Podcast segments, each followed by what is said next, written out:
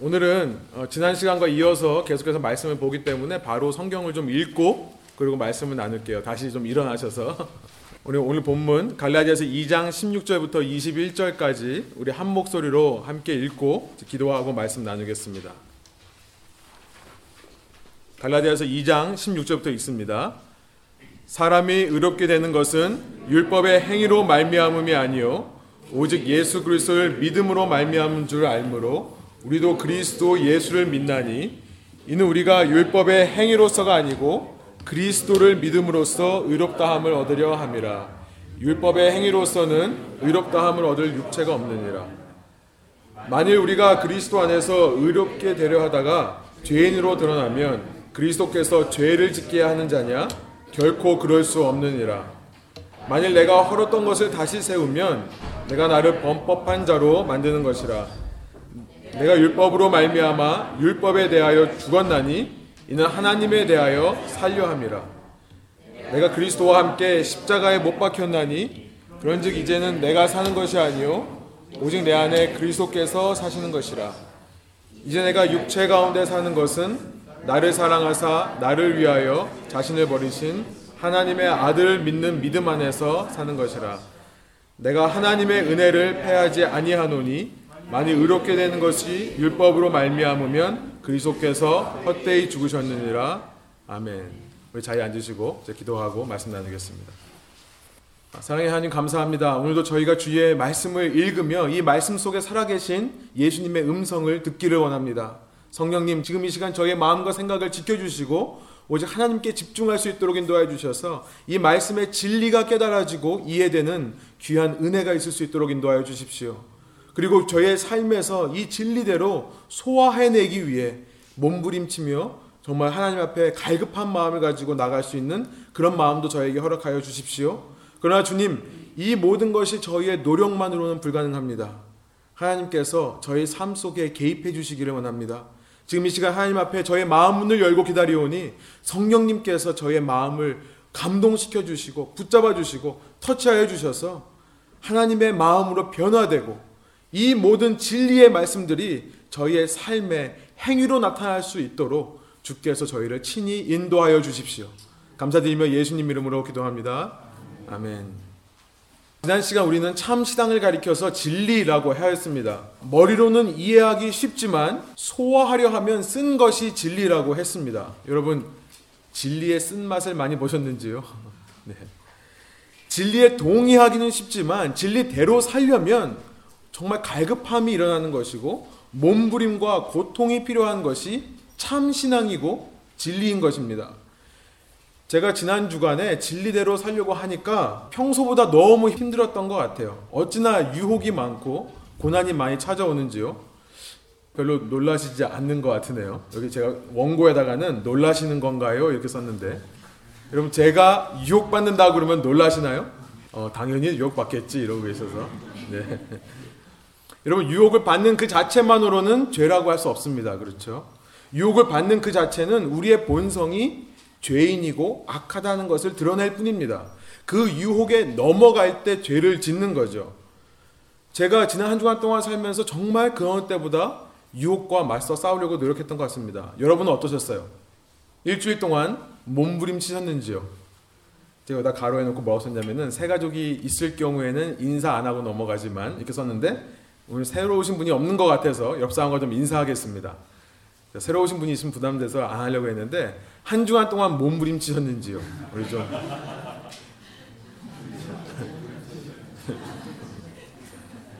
네.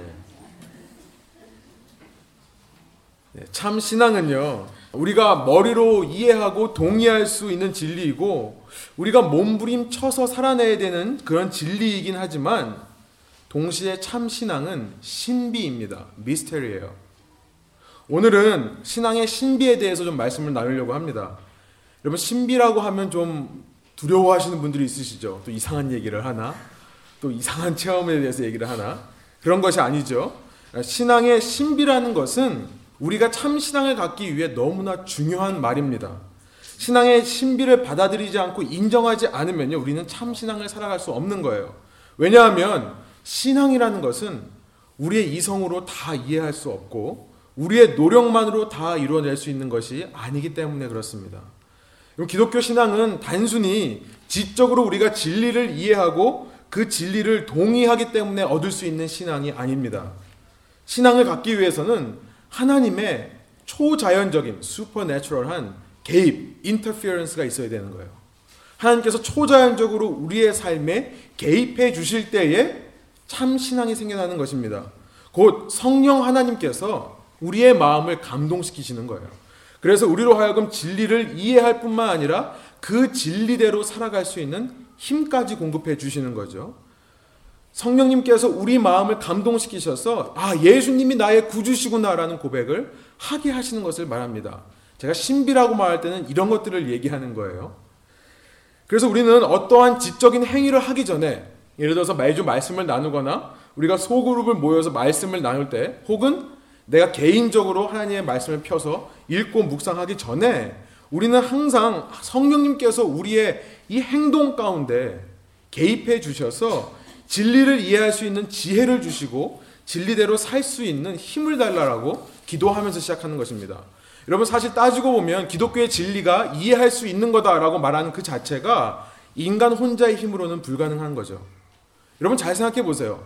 기독교의 핵심 교리라고 할 수 있는 것들 중에 우리가 머리로 이해할 수 있는 것이 사실 얼마나 있습니까? 하나님이 세 분이시지만 동시에 한 분이시라고요. 예수님이 완벽한 인간인과 동시에 완벽한 신이시라고요. 어떻게 신이 인간이 되어서 인간 세상으로 내려올 수 있습니까? 어떻게 신이 인간 세상으로 내려와서 죽을 수 있습니까? 어떻게 죽었자가 3일 만에 살아날 수 있는 거예요? 그리고 어떻게 그 부활하신 모습 그대로 하늘로 올라갈 수 있냐는 겁니다. 어떻게 하나님의 영이 인간과 연합할 수 있겠습니까? 어떻게 하나님의 영과 연합한 인간이 본질상으로는 죄인이지만 의인이 되는 것입니까? 그리고 죽음 후에도 그 죽음을 넘어 영원히 살 수 있는 것입니까? 이런 질문들에 대한 답은 정상적인 사람이라면 상식을 가지고 있는 사람들이라면 결코 이해할 수 없는 것입니다. 여러분들 중에 이런 질문들에 대한 답이 믿어지고 이해되시는 분들이 있으십니까? 기적인 거예요. 그래서 신앙은 신비로운 것입니다. 오늘 본문 속에도 이런 신앙의 신비가 들어 있습니다. 사도 바울의 신학의 핵심이라고 할 수 있는 또 전체 기독교 교리의 핵심이라고 할 수 있는 오늘 본문 속에서 사도 바울은 우리가 의롭게 되는 것은 행위로 말미암은 것이 아니라 예수 그리스도를 믿는 믿음으로 말미암아 우리는 의롭게 된다라고 16절에서 말씀하고 있어요. 이 칭의라는 개념, 우리가 예수님을 믿으면 의롭게 된다는 이 개념은 우리가 쉽게 이해할 수 있는 것이 아닙니다. 어떻게 그렇게 될 수 있는가라는 질문이 생겨날 수밖에 없는 거예요. 그에 대한 답으로 사도 바울은 20절에서 이렇게 칭의가 가능한 이유를 말씀하고 있습니다. 한마디로 말하면 신비예요. 미스테리예요. 20절 상반절을 우리가 한번 한 목소리 한번 읽기로 하는데요. 내가 그리스도와 함께 십자가에 못 박혔나니 그런즉 이제는 내가 사는 것이 아니요 오직 내 안에 그리스도께서 사시는 것이라. 네, 여기까지요. 누구든지 예수 그리스도를 믿는 자는 예수님과 함께라고 되어 있어요. 그렇죠? 예수님과 연합된다는 것입니다. 이것이 우리가 머리로는 우리의 이성만으로는 도저히 이해할 수 없는 신앙의 신비입니다. 여러분 실제로 누구든지 예수 그리스도가 나를 나의 죄로부터 나를 이 악한 세대로부터 구원해 줄 수 있다라고 믿는 사람에게 하나님의 영이 임하십니다. 그리고 그 성령 안에서 그 사람은 예수님과 be united with라고 되어 있어요. 연합되는 것입니다. 예수님과 연합되는 것은 단순히 우리의 생각만 연합된다는 것이 아니죠. 우리 생각만 예수님의 생각을 한다는 것이 아닙니다. 우리의 행동도 예수님과 연합된다는 거예요. 좋은 예는 아니지만 여러분 길 가다가 껌을 밟으면 어떻게 되죠? 껌딱지가 발에 붙으면 그 껌딱지는 그 신발 주인이 가는 대로 따라가는 거죠. 제가 왜 좋은 예가 아니라고 하냐면 그 붙이는 능력이 거기는 껌에 있기 때문에 그래요. 그죠? 무슨 말인지 좀 아시는 거죠? 네. 우리가 예수님과 연합된다는 것은 생각만이 아니라 예수님 가시는 대로 우리가 따라간다는 거예요. 예수님이 가시는 데가 어디일까요? 십자가죠. 그래서 20절에 보면은 실제로 누구든지 예수님을 믿으면 예수님과 연합되면 예수님과 함께 어디로 가는 거예요? 십자가로 간다고 되어 있는 거예요. 나의 이전 죄악된 육적인 자아, 이 sinful nature, 이전 자아가 예수님과 함께 십자가에서 못 박혀 죽는다고 선포하고 있는 것입니다. 그리고 거기서 멈추는 게 아니죠. 예수님을 따라 어디까지 갑니까? 부활까지 가는 거예요. 이제는 내가 사는 것이 아니라고 얘기를 하고 있어요. 그렇죠? 내가 사는 것이 아니라 새로운 내가 되는 거예요. 내가 born again. 거듭난다는 것입니다. 이전에는 내가 내 삶의 주인인 것이 편했습니다. 이것이 너무나 당연했습니다. 이전에는 내가 세상의 우상들을 얼마든지 내 주인으로 인정하고 살았습니다. 그러나 이제는 오직 예수 그리스도만이 내 인생의 주인 되신다는 것이 정말로 옳은 것이라고 진심으로 고백하게 되는 것입니다. 예수님이 나를 다스리시고 나를 인도해 주시는 것이 세상에서 가장 평안한 것이고 세상에서 가장 안전한 것이고 세상에서 가장 즐거운 것이라 믿는 것입니다. 그래서 자연스럽게 여러분 중요한 것은 뭐냐면요. 자연스럽게 해요. 억지로가 아니라 내가 노력해서가 아니라 어떤 결과가 나타나냐면 예수님을 따라 죽음과 부활 이후 계속해서 가는 것입니다. 20절 후반절이에요. 한번 한 목소리 한번 읽어볼까요? 이제 내가 육체 가운데 사는 것은 나를 사랑하사 나를 위하여 자기 자신을 버리신 하나님의 아들을 믿는 믿음 안에서 사는 것이라. 우리가 십자가에서 우리의 육적 자아가 죽고 새로운 자아로 부활, 거듭남을 체험했을 때 이제부터는 예수님을 믿는 믿음 안에서 우리가 육체 가운데 살지만 예수님의 뒤를 따라간다는 거예요. 그래서 오늘 본문 20절은요, 우리에게 신비가 될 수밖에 없는 것입니다. 왜 예수님께서 하필이면 내 속에 들어오시기를 기뻐하시는가? 신비입니다. 여러분, 사람들도 매일 더 좋은 집을 꿈꿉니다. 내가 살고 있는 집보다 더 좋은 곳에 살기를 원합니다. 더 좋은 학군, 더 좋은 사회, 그런 곳이 있는 곳으로 가고 싶어 합니다. 그런데 예수님은 왜 껌딱지 같은 내 속에 들어오시는가? 왜 내 속에 들어오고 싶어 하시는가? 이해할 수 없는 것이죠. 그리고 나의 노력과 나의 의지가 아니라 그분이 내 속에 살아계시기 때문에 나는 그분의 이끌림을 받아 하루하루 살아가게 되는 것. 이것도 신비입니다. 여러분 모두 이러한 신앙의 신비를 체험하시길 바래요. 신비라고 해서 이상한 무슨 희한한 그런 일들만 말하는 게 아니라 여러분과 예수님이 연합되는 이 참 신앙의 신비를 말하는 것입니다. 이런 은혜가 여러분 가운데 날마다 있기를 소원합니다. 기도하시겠습니다 하면 설교 끝나는 것 같죠? 네. 마치 설교가 끝난 것 같지만 여러분 설교가 여기서 끝나면 안 될 것 같아요. 여러분 제가 아이디어한 이상적인 것에만 제가 말하고 끝나버리면요. 우리의 머리로는 것을 이해합니다. 아 그래 연합되면서 살아야겠다. 그런데 여러분 어떻습니까? 이 장소를 나가는 순간부터 예수님의 진리와 정반대의 논리를 말하는 이 세상 속에 들어갈 때 우리는 뭘 느끼냐면요. 내가 생각하는 이상과 현실의 차이를 느끼는 거예요. 여러분 그래서 많은 분들의 안타까움에도 불구하고 설교는 계속돼야 될 것 같습니다.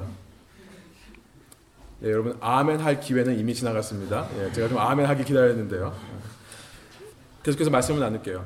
여러분 그러나 우리가 이렇게 신앙의 진리와 신비를 날마다 깨달으며 예수님과 온전히 연합되어 살기를 소망하지만 실제 우리 삶에서 어떻죠? 자꾸만 넘어지고 실패하지 않습니까? 여러분 그렇지 않으세요? 저만 그런가요? 네. 왜 신앙의 진리와 신비를 깨달은 우리가 예수님과 연합되어 거듭난 삶을 살고 있다고 말하면서도 왜 죄를 짓고 싶은 마음이 계속 나를 찾아오는 걸까요? 여러분 제가 말씀드렸죠. 제가 지난 한 주간 동안 정말 힘들었다고요. 왜 우리는 온전히 죄를 짓지 않고 살아갈 수는 없는 것입니까? 왜 우리 실제 삶에서 우리는 우리가 아는 이상과 아이디얼과 실제 삶 사이의 갈등을 체험하냐는 거예요. 여러분 우리가 이것에 대한 답을 내려야 됩니다. 이 답을 내리고 살지 않으면요. 우리는 신앙을 아는 것 같으면서도 모르고 살 수 있어요. 우리가 신앙이라 하면서도 지난 시간 말씀드린 것처럼 우리가 투명 인간처럼 얼마든지 살 수 있는 것입니다. 우리가 오징어 다리 인간인 것처럼 얼마든지 살게 되는 거예요. 여러분 이 문제를 도대체 어떻게 해결해야 될까요? 사도 바울은 이 갈라디아서 편지 이후에 로마 교회를 향한 이 로마서라는 편지를 쓰면서 7장에 이런 고백을 한 적이 있습니다. 로마서 7장 21절부터 23절인데요. 제가 한번 읽어드릴게요. 한번 보세요. 여러분 주보에도 있습니다. 한번 참고해 보세요. 그러므로 내가 한 법을 깨달아노니 곧 선을 행하기 원하는 나에게 악이 함께 있는 것이로다. 내 속사람으로는 하나님의 법을 즐거워하되 내 지체 속에서 한 다른 법이 내 마음의 법과 싸워 내 지체 속에 있는 죄의 법으로 나를 사로잡는 것을 보는도다. 23절까지 읽었어요. 사도 바울은 로마서 7장 이전까지 어떤 이야기를 했었습니까? 우리는 율법 외에 나타난 또 하나의 하나님 의에 의해 살아가는 사람들이다. 바울은 얘기했었어요. 우리는 그 또한 하나님의 새로운 의, 그 의로 말미암아 의롭게 된다는 것을 설명했던 것입니다. 그 의란 무엇입니까? 예수 그리스도예요. 예수 그리스도를 통해 주어진 칭의를 얘기하고 있는 거예요. 율법은 선한 것이지만 율법이 하는 일은 죄를 죄라고 드러내는 것밖에 없다는 거죠. 그 율법 안에는 죄를 해결할 근본적인 능력이 없다라고 얘기했었습니다. 그러나 율법 외에 나타난 새로운 하나님의 의, 그 칭의의 의로 인해 우리는 죄를 이길 수 있다라고 사도 바울은 얘기했었어요. 바로 전장 6장에 보면 이런 말씀이 있어요. 여러분 주보에 참고해 보세요. 11절부터 14절이에요. 제가 한번 읽어 드릴게요. 이와 같이 너희도 너희 자신을 죄에 대해서는 죽은 자요 그리스도 예수 안에서 하나님께 대하여는 살아있는 자로 여길지어다. 그러므로 너희는 죄가 너희 죽을 몸을 지배하지 못하게 하여 몸의 사욕에 순종하지 말고 또한 너의 지체를 불의의 무기로 죄에게 내주지 말고 오직 너희 자신을 죽은 자 가운데서 다시 살아난 자 같이 하나님께 드리며 너희 지체를 의의 무기로 하나님께 드리라. 14절에 뭐라고 하냐면 죄가 너희를 주장하지 못하리니 이는 너희가 법 아래 있지 아니하고 은혜 아래 있습니다. 죄가 너희를 주장하지 못하리니 이는 너희가 은혜 아래 있기 때문이다라고 말했던 사도 바울이 왜 바로 다음 장인 7장에 가서 이렇게 말하는 거예요. 선을 행하기 원하는 나에게 악이 함께 있다라고 말하는 것입니까? 그래서 내 속으로는 하나님의 법을 즐거워하지만 내 지체, 몸 속에 또 다른 법이 내 마음의 법과 싸워서 영어로 보니까 waging war 내 마음의 법과 전쟁을 일으켜서 나를 사로잡으려 한다라고 말하고 있는 것입니까? 여러분 어떻게 생각하세요? 여러분 많은 성경학자들이요 이 부분에 와서 사도 바울이 이중적인 모습에 당황해요. 그래서 많은 사람들이요 정말 놀랍게도 많은 사람들이 뭐라고 얘기하냐면 이런 얘기를 합니다. 지금 사도 바울은 믿음이 약한 로마 교회 교인들의 입장에 서서 그들의 모습을 대표하여서 마치 자기 자신도 그런 것처럼 설명하고 있다라고 얘기를 해요. 사도 바울은 전혀 죄의 유혹에 넘어가는 사람이 아니었는데 편지를 받아보는 그 사람들과 공감대를 형성하기 위해 이런 말을 한다는 것입니다. 마치 어떤 목사님들이 설교 중에 여러분은 안 그러십니까? 저만 그런가요? 그러는 것처럼요.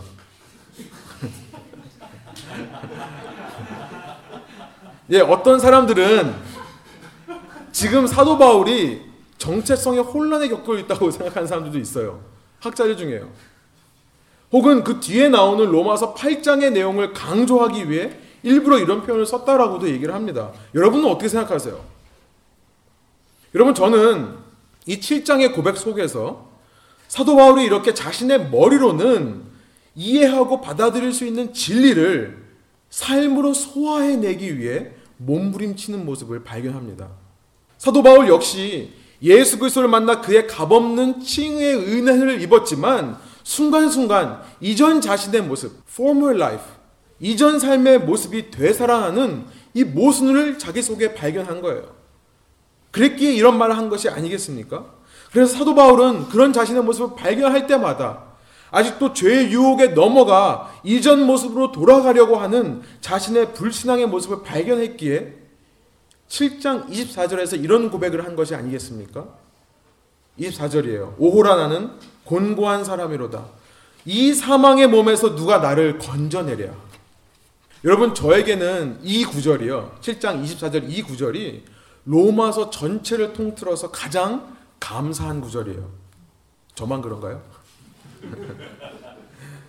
여러분 사도 바울이 과연 공감대 형성을 위해 이런 말을 했던 걸까요? 여러분 제가 과연 아무런 유혹도 받지 않고 일주일 동안 살았는데 여러분과 공감대를 형성하기 위해서 설교를 시작하면서 지난 한 주간 동안 많은 유혹이 있었다고 말한 걸까요? 여러분 제가 성인 군자처럼 보이세요? 속으로 대답하세요. 속으로 좀 이런 거는 좀 속으로 대답하세요. 네. 평생 가만히 있으면서. 우리가 참 신앙의 진리를 이해하고 그 진리대로 살고자 몸부림치며 진리를 소화하기 원한다면요. 우리는 반드시 이 질문에 대한 대답을 얻어야겠습니다. 왜 우리 안에 이런 다이카노미, 이중적인 모습이 있는 걸까요? 왜 죄의 유혹 앞에서 흔들리는 내 모습이 있는 걸까요? 왜 나는 예수님처럼 예수님을 닮아 살고 싶은데 왜 죄의 유혹이 오면 나는 넘어갈 수밖에 없는 걸까요? 이런 내가 과연 칭의를 체험한 자가 맞을까요? 내가 과연 십자가에 못 박힌 자가 맞을까요? 내가 과연 내 속에 예수 그리스도께서 살아계시는 자가 맞을까요? 여러분 이제 오늘 설교의 본문으로 돌아가서요. 오늘 본문 갈라디아서 2장 17절에 그 상반절의 표현을 빌려 제가 지금 한 이 질문을 표현해 보면요. 이렇게 표현할 수 있겠습니다. 만일 우리가 그리스도 안에서 의롭게 되려다가 죄인으로 드러나면 어떻게 하실 겁니까? 만일 우리가 그리스도 안에서 의롭게 되려다가 죄인으로 드러나면 어떻게 되냐는 거예요. 우리가 이 질문에 대한 정확한 답을 내리지 않고 신앙생활을 하면요. 우리의 신앙은 반드시 형식뿐인 종교생활로 치우치게 되어 있습니다. 다시 말씀드려요. 우리가 이 질문에 대한 답을 하고 넘어가지 않으면요. 우리의 신앙은 형식뿐인 종교 생활로 치우치게 되어 있어요. 왜냐하면 우리가 머리로 이해하는 우리의 이상, 이 진리의 이상, 아이디얼과 실제 삶의 차이는 반드시 우리의 마음을 딱딱하게, 강팍하게 할 것이기 때문입니다. 여러분 바리새인들을 보십시오. 바리새인들은요. 바리새파 유대인들은 당시 최고의 이상주의자들이었습니다. 그들은 율법을 단 한마디도 타협 없이 다 지키려 했던 사람들이에요. 그랬기에 그들은 그 시대 최고의 히포크레, 외식하는 자들이 된 것입니다. 여러분, 당시 이방인들은요, 구약의 야훼 하나님에 대해서 몰랐습니다. 그렇죠. 당시 이방인들은 율법을 몰랐습니다. 그렇기 때문에 그들은 죄가 죄인지를 몰랐어요. 그들은 자기의 육체의 소욕대로 살면서 아무런 죄책감을 느끼지 못하고 살았습니다. 한마디로 말하면 당시 이방인들은 쾌락의 삶을 산 거예요. 그런데 유태인들은 어떻죠? 유태인들은 하나님의 율법에 대해서 배운 자들입니다. 그렇기 때문에 자기의 머리로 무엇이 옳고 틀린지를 아는 사람이에요. 그런데 문제는 뭐냐면 그들의 삶 속에 그 율법대로 살 수 있는 능력이 없던 것이었습니다. 당연하죠. 그들도 이방인들과 똑같은 죄인이었기 때문에 그래요. 그런데 이 유태인들은 이러한 자기 이상과 현실이 부딪힐 때 나타나는 그 갈등으로 말미암아 자기가 양심의 가책을 받을 때, 마음의 찔림을 받을 때 회개하기는커녕 오히려 자신이 감당할 수도 없는 ideal, 이 이상에 대해 더 강조했던 것입니다. 여러분 우리도 그렇죠. 사람은 참 희한한 것 같아요. 잘못한 것을 보면서 마음속으로는 알아요. 나도 저렇게 못해. 나도 제가 하는 거랑 똑같이 할 수밖에 없어라고 생각하면서도 입으로는 어떤 말이 나오죠? 야, 그거 하지 마! 이런 말이 나오죠. 그럼 제가 자식을 키우다 보니까 정말 그렇더라고요. 제가 자식한테 너 소리 지르지 마! 그러면서 제가 소리 지르고 있어요. 우리 인간들은 다 이런 것 같아요. 여러분, 우리 살에 한 곳에다 충격을 주다 보면요. 살에 뭐가 생기죠? 굳은 살이 생겨요.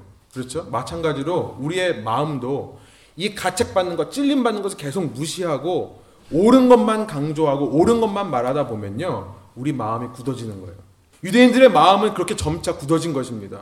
그래서 바리새인의 시대에 와서는 하나님의 율법을 열 가지 십계명에서 나온 그 율법, 또 하나님께서 말씀하신 무슨 제사법과 무슨 절기를 지키는 법 외에 이들은 세분화시켜 가지고 613가지의 계명을 만들어냈어요.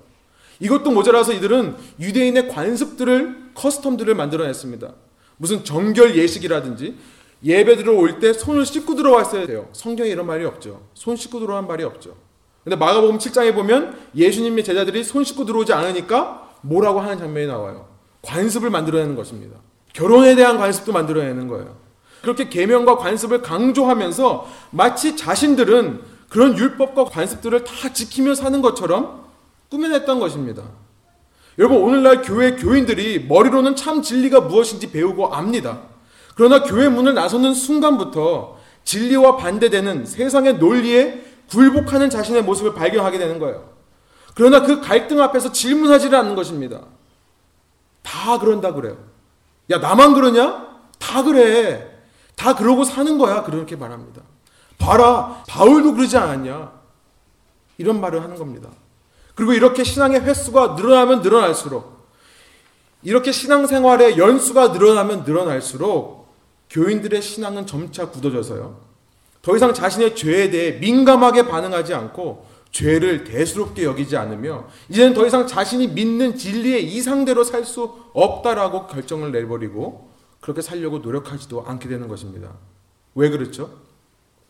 이 질문에 대한 답을 어떻게 신앙 안에서 어떻게 성경적으로 내려야 되는 줄을 모르고 그냥 방치했기 때문에 마음이 굳어져서 그렇습니다. 만일 우리가 그리스도 안에서 의롭게 되려다가 죄인으로 발견되면 드러나면 어떻게 해야 되는 것인가? 여러분 이 질문에 대한 답 두 가지를 하고 제가 마치기 설교를 마치기 원하는데요. 첫 번째는 이 질문에 대한 하나의 잘못된 대답이에요. 잘못된 인간들의 본성적인 반응에 대해서 얘기하고요. 두 번째, 그러면 우리가 어떤 대답을 붙잡고 살아야 되는가를 얘기하고 말씀 마치겠습니다. 잘못된 대답은 인류의 첫 시작으로 돌아가 보면 우리가 알게 됩니다. 모든 인간을 대표하는 아담과 그의 여자가 행했던 모습을 보면 사람이 죄인으로 드러날 때 본성적으로 어떤 행동을 하게 되는지 우리는 알게 되는 것이고 많은 경우 우리도 그와 같이 해왔음을 발견할 수 있는 것입니다. 창세기 3장의 이야기예요. 창세기 3장에 보면 최초 인간인 아담과 그 여자가 하나님께서 먹지 말라 하신 나무의 열매를 따먹은 장면이 나오죠. 왜 선악과를 만드셨는가? 이것은 오늘 설교의 초점이 아니지만 선악과 이야기만 나오면 하여튼 이거 가지고 물어보신 분들이 있기 때문에 잠깐 짚고 넘어가면요. 선악과는요. 세상의 창조주가 인간이 아니라 하나님이라는 것을 표현하는 상징으로서 반드시 존재해야만 하는 것입니다. 만일 이 선악과가 없다면요. 하나님으로부터 이 막강한 온 땅을 정복하고 다스리라는 이 막강한 권력과 권위를 부여받은 인간이 또 이 땅의 모든 산물들을 소유할 수 있는 이 막강한 부를 축적한 인간들은요. 이 선악과가 없으면 자기가 신인 줄 알아요. 자기가 하나님인 줄 알게 되는 것입니다.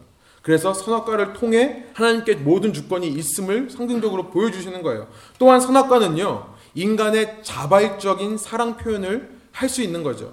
하나님께서 우리를 프로그램 하셨기 때문에 순종하는 게 아니라 내가 순종하지 않을 선택이 있음에도 불구하고 자발적으로 순종해야 하나님께서 기뻐하시는 순종이잖아요. 그렇죠? 창환 형제? 창환 형제가 여자친구한테 사랑한다고 고백할 때 여자친구가 창화 형제로 하여금 고백할 수밖에 없는 상황을 만들어 놓고 고백하라고 그러면 아무리 고백해봤자 감동이 안 되죠. 창화 형제 주위에 수많은 여자들이 있음에도 불구하고 그럼에도 불구하고 나는 너를 선택했어라고 할 때 감동이 되는 거죠. 예, 아무튼 성악과 이야기는 좀 넘어가고요. 인간은 이 단순한 계명, 모든 나무의 열매를 먹을 수 있는데 하나만 먹지 말라는 이 단순한 계명도 지키지 못하는 것이 우리 인간입니다. 그렇게 불순종의 죄를 지은 아담과 그 여자가 그 일을 통해 얻은 것이라고는 자신의 벌거벗은 모습을 발견한 수치, 쉐임뿐인 것입니다. 그때 그들이 본능적으로 한 일이 무엇이었습니까? 뭐였죠? 여러분 이것이 중요해요. 뭐였어요? 숨기 전에 뭐 했죠? 예, 그들이 한 본능적인 것은요. fig leaf. 이 무화과 나뭇잎을 따다가 자신들이 치마를 만들어 입은 거예요. 무엇입니까? 자신의 행위가 들어가는 거예요. 행위인 거예요. 나의 행위로, 나의 노력으로 나의 수치를 가릴 수 있다고 생각하는 인간의 행위가 들어오는 것입니다. 여기서 우리는 우리의 질문에 대한 세상 모든 인류의 잘못된 반응을 발견합니다. 인간은 자신의 죄악이 드러나는 순간 본능적으로 자신의 행위를 통해 그 문제를 가리려 한다는 거예요. 그래서 유태인들이 그토록 행위에 근거한 율법주의에 빠지게 된 것입니다. 그 율법주의를 그렇게 소중하게 여겼던 것입니다. 자신들의 불신앙, 자신들의 죄가 드러났을 때 그들은 이방인들 앞에서 성경이 말씀하신 대로 뭘 해야 되냐면 온 몸에 죄를 뒤집어 쓰고 모든 사람 앞에서 자신의 옷을 찢으며 회개를 했어야 돼요. 그러나 그들은 그렇게 하기보다 행위들을 만들어낸 거예요. 부수적인 계명을 만들어서 무엇을 해야 되고 무엇을 하지 말아야 된다라고 말한 것입니다. 그러면서 자연스럽게 그런 행위에 초점을 맞추면서 자기의 수치스러운 모습들이 가려질 거라 생각한 거예요. 여러분 사도 바울이 갈라디아서를 쓸 당시 거짓 교사들 역시 똑같은 말을 한 것이었습니다. 여러분 생각해 보세요. 쾌락적인 삶을 살던 이방인들이 있어요. 갈라디아 지역에. 그 이방인들이 어느 순간 바울 통해 예수 그리스도를 만나서 크리스천이 되었습니다. 유대인들 생각에는 이처럼 불안한 것이 없어요. 저 죄를 짓는 저 쾌락적인 이방인들이 자신의 육체에 표시를 하지 않고 자신의 손에, 손목에 수갑을 채운다거나 발에 무슨 고랑을 채우거나 아니면 뭐 팔에다가 GPS 센서를 인식해가지고 일거수일투족을 다 감시할 수 있는 그런 장치를 해놓지 않고 그냥 말로만 믿는다고 칭의가 된다고? 유대인들에게는요 이처럼 불안한 게 없는 거예요.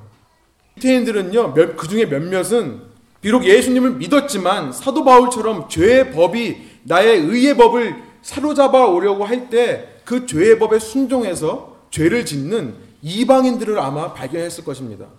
그렇기 때문에 그렇게 얘기하는 거예요. 거 봐라. 수갑 채웠어야 되는 거야. 고랑을 채웠어야 되는 거야. GPS 센서를 인식했어야 되는 거야. 라고 말했던 거예요. 그러나 그런 그들의 주장을 향해 사도 바울은 오늘 본문 17절에서 18절 이렇게 담대히 선포하고 있어요. 다시 한번 17절과 18절을 한 목소리 한번 읽어볼까요? 만일 우리가 그리스도 안에서 의롭게 되려 하다가 죄인으로 드러나면 그리스도께서 죄를 짓게 하는 자냐? 결코 그럴 수 없느니라. 만일 내가 헐었던 것을 다시 세우면 내가 나를 범법한 자로 만드는 것이라. 예수 그리스도는 분명 율법의 모든 불완전함을 완전케 하셨습니다.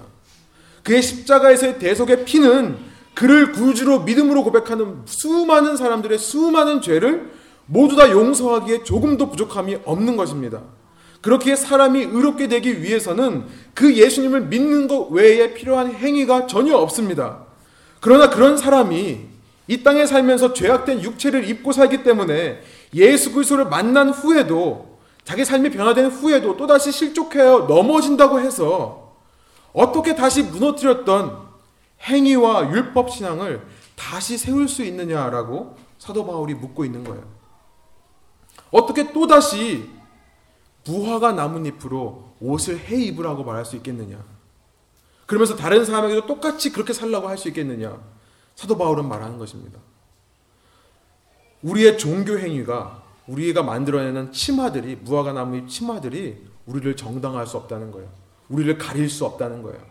여러분 그렇다면 우리는 어떻게 해야 돼요? 우리가 어떤 행위를 하는 것이 종교의 행위건 어떤 행위건 내가 어떤 행위를 하는 것이 나를 정당화하고 나를 가릴 수 없다면 우리는 어떻게 해야 되는 겁니까? 우리가 그리스도 안에 있지만 또다시 죄악된 나의 모습을 내가 발견하게 될 때 어떻게 해야 되는 거예요? 여러분 답은 제가 처음 시작하면서 이미 말씀드렸어요.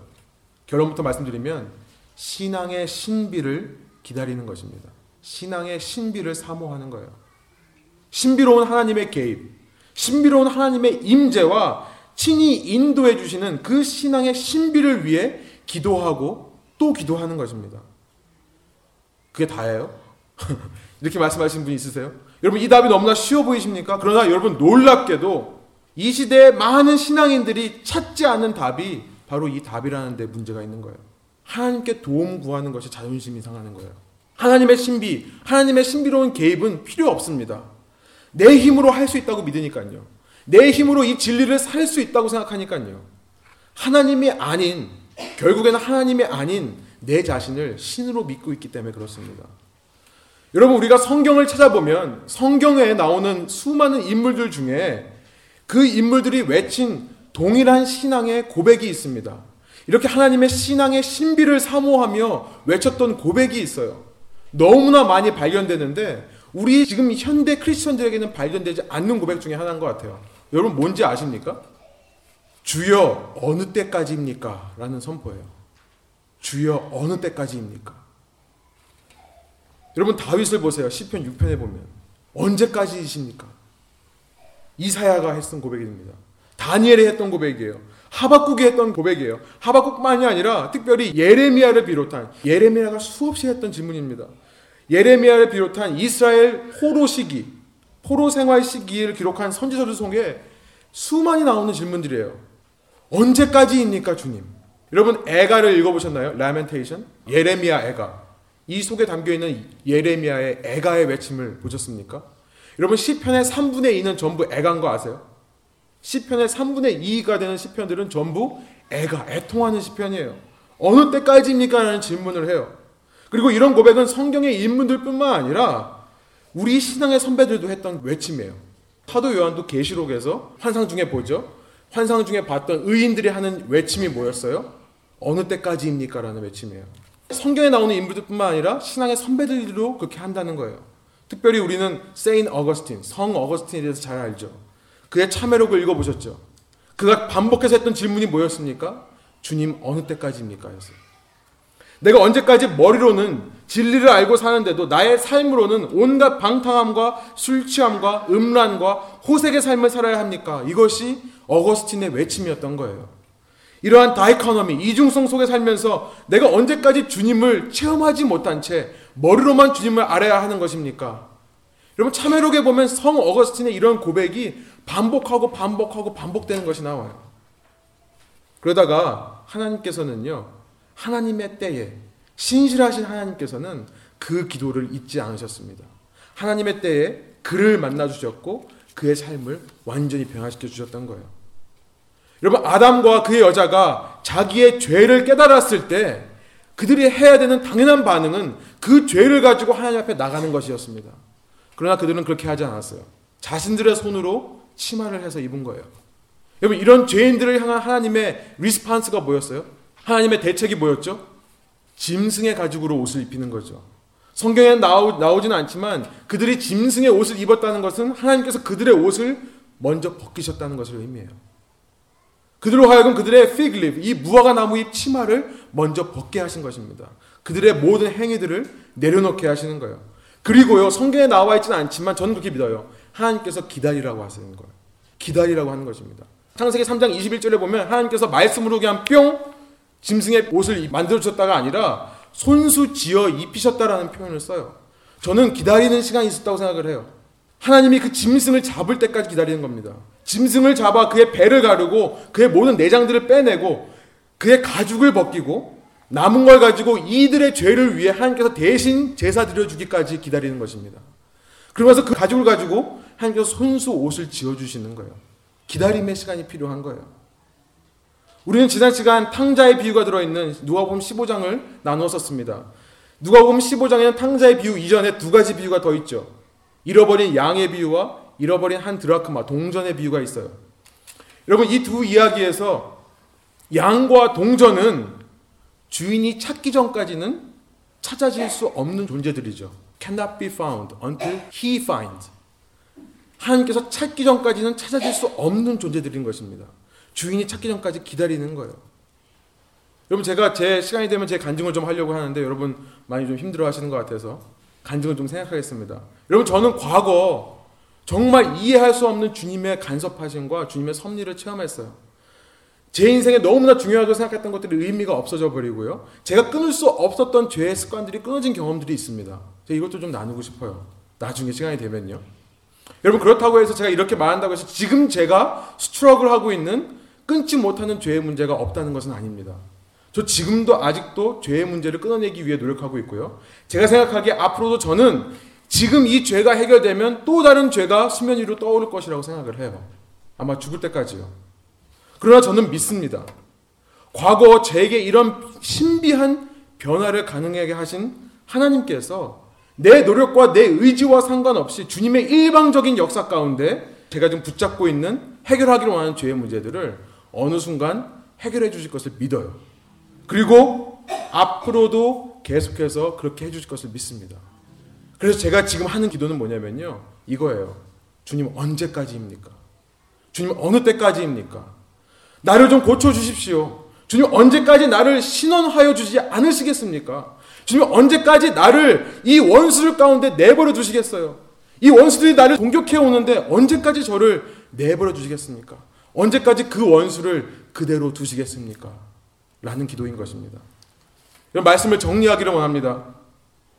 우리가 비록 진리를 이해하고 그 진리를 소화하기 위해 온갖 몸부림을 치더라도 우리가 진리와 연합되어 참 신앙을 살아가기 위해서는 반드시 신비를 체험해야 됩니다. 우리가 아무리 진리를 받아들였다 할지라도 우리는 이 땅에 사는 한 계속해서 죄의 문제와 싸울 수밖에 없는 것입니다. 어쩌면 우리의 삶의 마지막까지 17절에서 말씀하신 것처럼 그리스도 안에서 의롭게 되려다가 죄인으로 드러날 수 있습니다.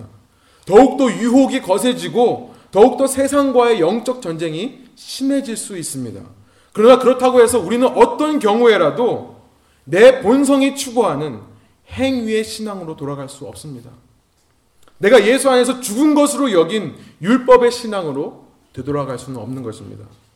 비록 내 안에 죄의 역사가 죄의 사슬이 나를 사로잡아 올 때라 하더라도 우리는 예수님께서는 결코 우리로 하여금 죄를 짓게 하시는 분이 아닌 것을 선포해야 되고 그래서 그의 희생이 나를 향하신 그의 희생이 결코 헛된 것이 아니라는 것을 믿음으로 선포해야 됩니다. 21절의 말씀이에요. 우리 한번 한 목소리 읽어볼까요? 내가 하나님의 은혜를 패하지 아니하노니 만일 의롭게 되는 것이 율법으로 말미암으면 그리스도께서 헛되이 죽으셨느니라. 이런 선포를 하며 여러분 애통하셔야 됩니다. 이것이 신비로운 신앙생활의 전제 조건이에요. 애통할 때 하나님께서 역사하세요. 주님 언제까지입니까? 나를 좀 도와주십시오. 내가 언제까지 이 모습 이대로 살아야 됩니까? 나를 고쳐주십시오. 여러분, 그럴 때 저의 삶을 통해 확신하는 것은 살아계신 하나님께서 그렇게 애통하는 여러분에게 찾아오셔서 위로해 주실 것입니다. 그리고 신비롭게 여러분의 마음을, 여러분의 속 사람 그 자체를 바꿔주실 거예요. 저는 확실히 선포할 수 있습니다. 여러분, 이 세상에 끊을 수 없는 죄는 없습니다. 아직 끊어지지 않은 것 뿐입니다. 중요한 것은 내가 얼마나 깨어 죄를 발견하고 내가 행위로 그것을 가리지 아니하며 솔직하게 하나님께로 그 죄의 문제들을 가지고 나가느냐입니다. 여러분 가장 최근에 주님 언제까지입니까? 라는 기도를 하신 적이 언제이십니까? 그 횟수만큼 그 시간의 길이만큼 여러분은 행위 신앙을 쌓아오신 거예요. 그리고 여러분의 마음은 그만큼 굳어져 있던 거예요. 소원하옵기는 이 시간 이 말씀을 통해 여러분의 굳은 마음들이 재해지고 다시 한번 우리가 신실하게 하나님께 외치기를 소망합니다. 주님 언제까지입니까? 나를 고쳐주십시오. 그럴 때 하나님께서 여러분 한 분한 분을 찾아오셔서 정말 신비로운 기적과 같은 일들을 이루어 주실 줄 믿습니다. 기도하시겠습니다. 우리 시간 아, 말씀을 기억하시며 내가 헐었던 것을 다시 세울 수 없다고 말한 사도 바울의 고백과 외침이 지금 이 시간에 저희의 선포가 될 수 있도록 인도하여 주십시오. 하나님, 저희가 정말 진리로 살아가기에는 너무나 다른 저희의 현실 앞에서 하나님 우리가 진리대로 살기 위해 그것을 소화해내기 위해 그 쓴 것을 이겨내기 위해 고통을 당하고 몸부림치기를 원한다면 우리는 반드시 하나님의 도우심과 개입을 필요로 합니다. 그래서 주님 이 시간에 저희가 외치기를 원합니다. 주님 언제까지입니까? 나를 좀 봐주십시오. 나를 좀 돌아봐 주십시오. 주님 내가 이렇게 죽게 되었습니다. 죄의 유혹이 나를 찾아오고 하나님께서 원하시지 않는 모습들로 내가 살아가고 있습니다. 하나님 끊어주십시오. 언제까지입니까? 외칠 수 있는 저희의 신앙이 될 수 있도록 인도해 주십시오. 그럴 때에 우리가 이해할 수 없지만 우리의 이성과 논리를 뛰어넘는 하나님의 신비로운 개입을 체험할 수 있도록 인도해 주시고 그래서 우리의 삶의 때로 우리의 이성이 흔들릴 때 우리가 확신할 수 없을 때에도 그런 신비로운 체험으로 말미암아 내 믿음이 흔들릴 수 없다고 고백할 수 있는 참 신앙인으로 살아갈 수 있도록 지금 저희와 함께 해 주십시오. 이런 마음을 가지고 함께 주님 앞에 기도하며 나가겠습니다. 아버지 하나님 이 시간에 저희가 아버지 하나님 기도합니다. 아버지 하나님께서 인도해 주셔서 우리가 주님 안에서 아버지 하나님 신비로운 체험을 할 수 있도록 인도해 주십시오. 그것은 아버지 하나님 아버지 하나님 내가 할 수 없는 죄의 문제들이 내가 감당할 수 없는 죄의 문제들이 끊어지는 것입니다. 아버지 하나님 저희가 외치기를 원합니다. 주여 어느 때까지입니까? 어느 때까지 나를 신원해 주시지 않겠습니까? 언제까지 나의 나를 괴롭히는 이 원수들을 제해 주시지 않겠습니까? 하는 기도를 저희가 할 수 있도록 주님 인도해 주십시오. 아버지 하나님 저희 마음 가운데 아버지 하나님 이런 외침과 애통하는 마음이 있을 때에 아버지 하나님 주님께서 저희를 찾아와 주시고 저희를 만나 주셔서 신앙 안에서 변화될 수 있도록 인도해 주십시오.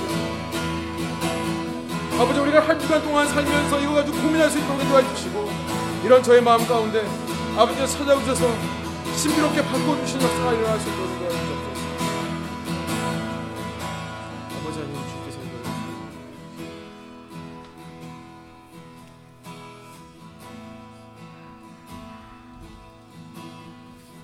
주님 저희가 주님의 시, 아, 참 신앙은 주님께 주시는 참 신앙은 진리라고 배웠습니다.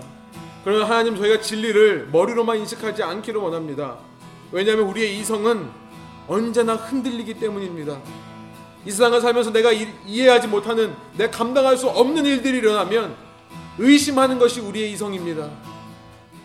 아버님 그럴 때에 우리를 붙잡아 줄 수 있는 것은 하나님의 신비로운 하나님의 이해할 수 없는 나를 향하신 그 개입과 나를 향하신 사랑의 가르침, 삶에서의 가르침, 그 삶의 흔적만이 우리를 붙잡을 수 있습니다. 아버지 하나님, 내 생각이 의심할 때에도 이런 하나님의 신앙의 신비가 나를 붙잡을 수 있도록 인도해 주시고 주님 우리가 이런 신비들을 이뤄나가기 위해 우리가 머리로 동의하고 이해하는 것만으로 만족하며 이 자리를 떠나지 않도록 인도해 주시고 이 자리에 떠나 세상에 살면서 말씀대로 살지 못하는 나의 모습을 발견하면서 그것을 솔직하게 주님 앞에 인정하며 우리가 애통하기를 원합니다.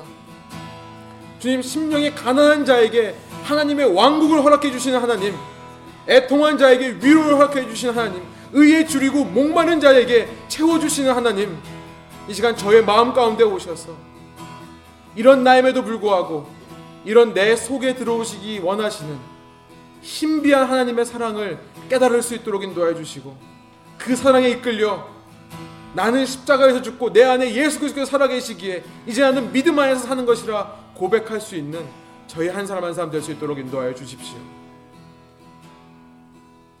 우리를 향하신 이 이해할 수 없는 신비로운 사랑에 감사드립니다.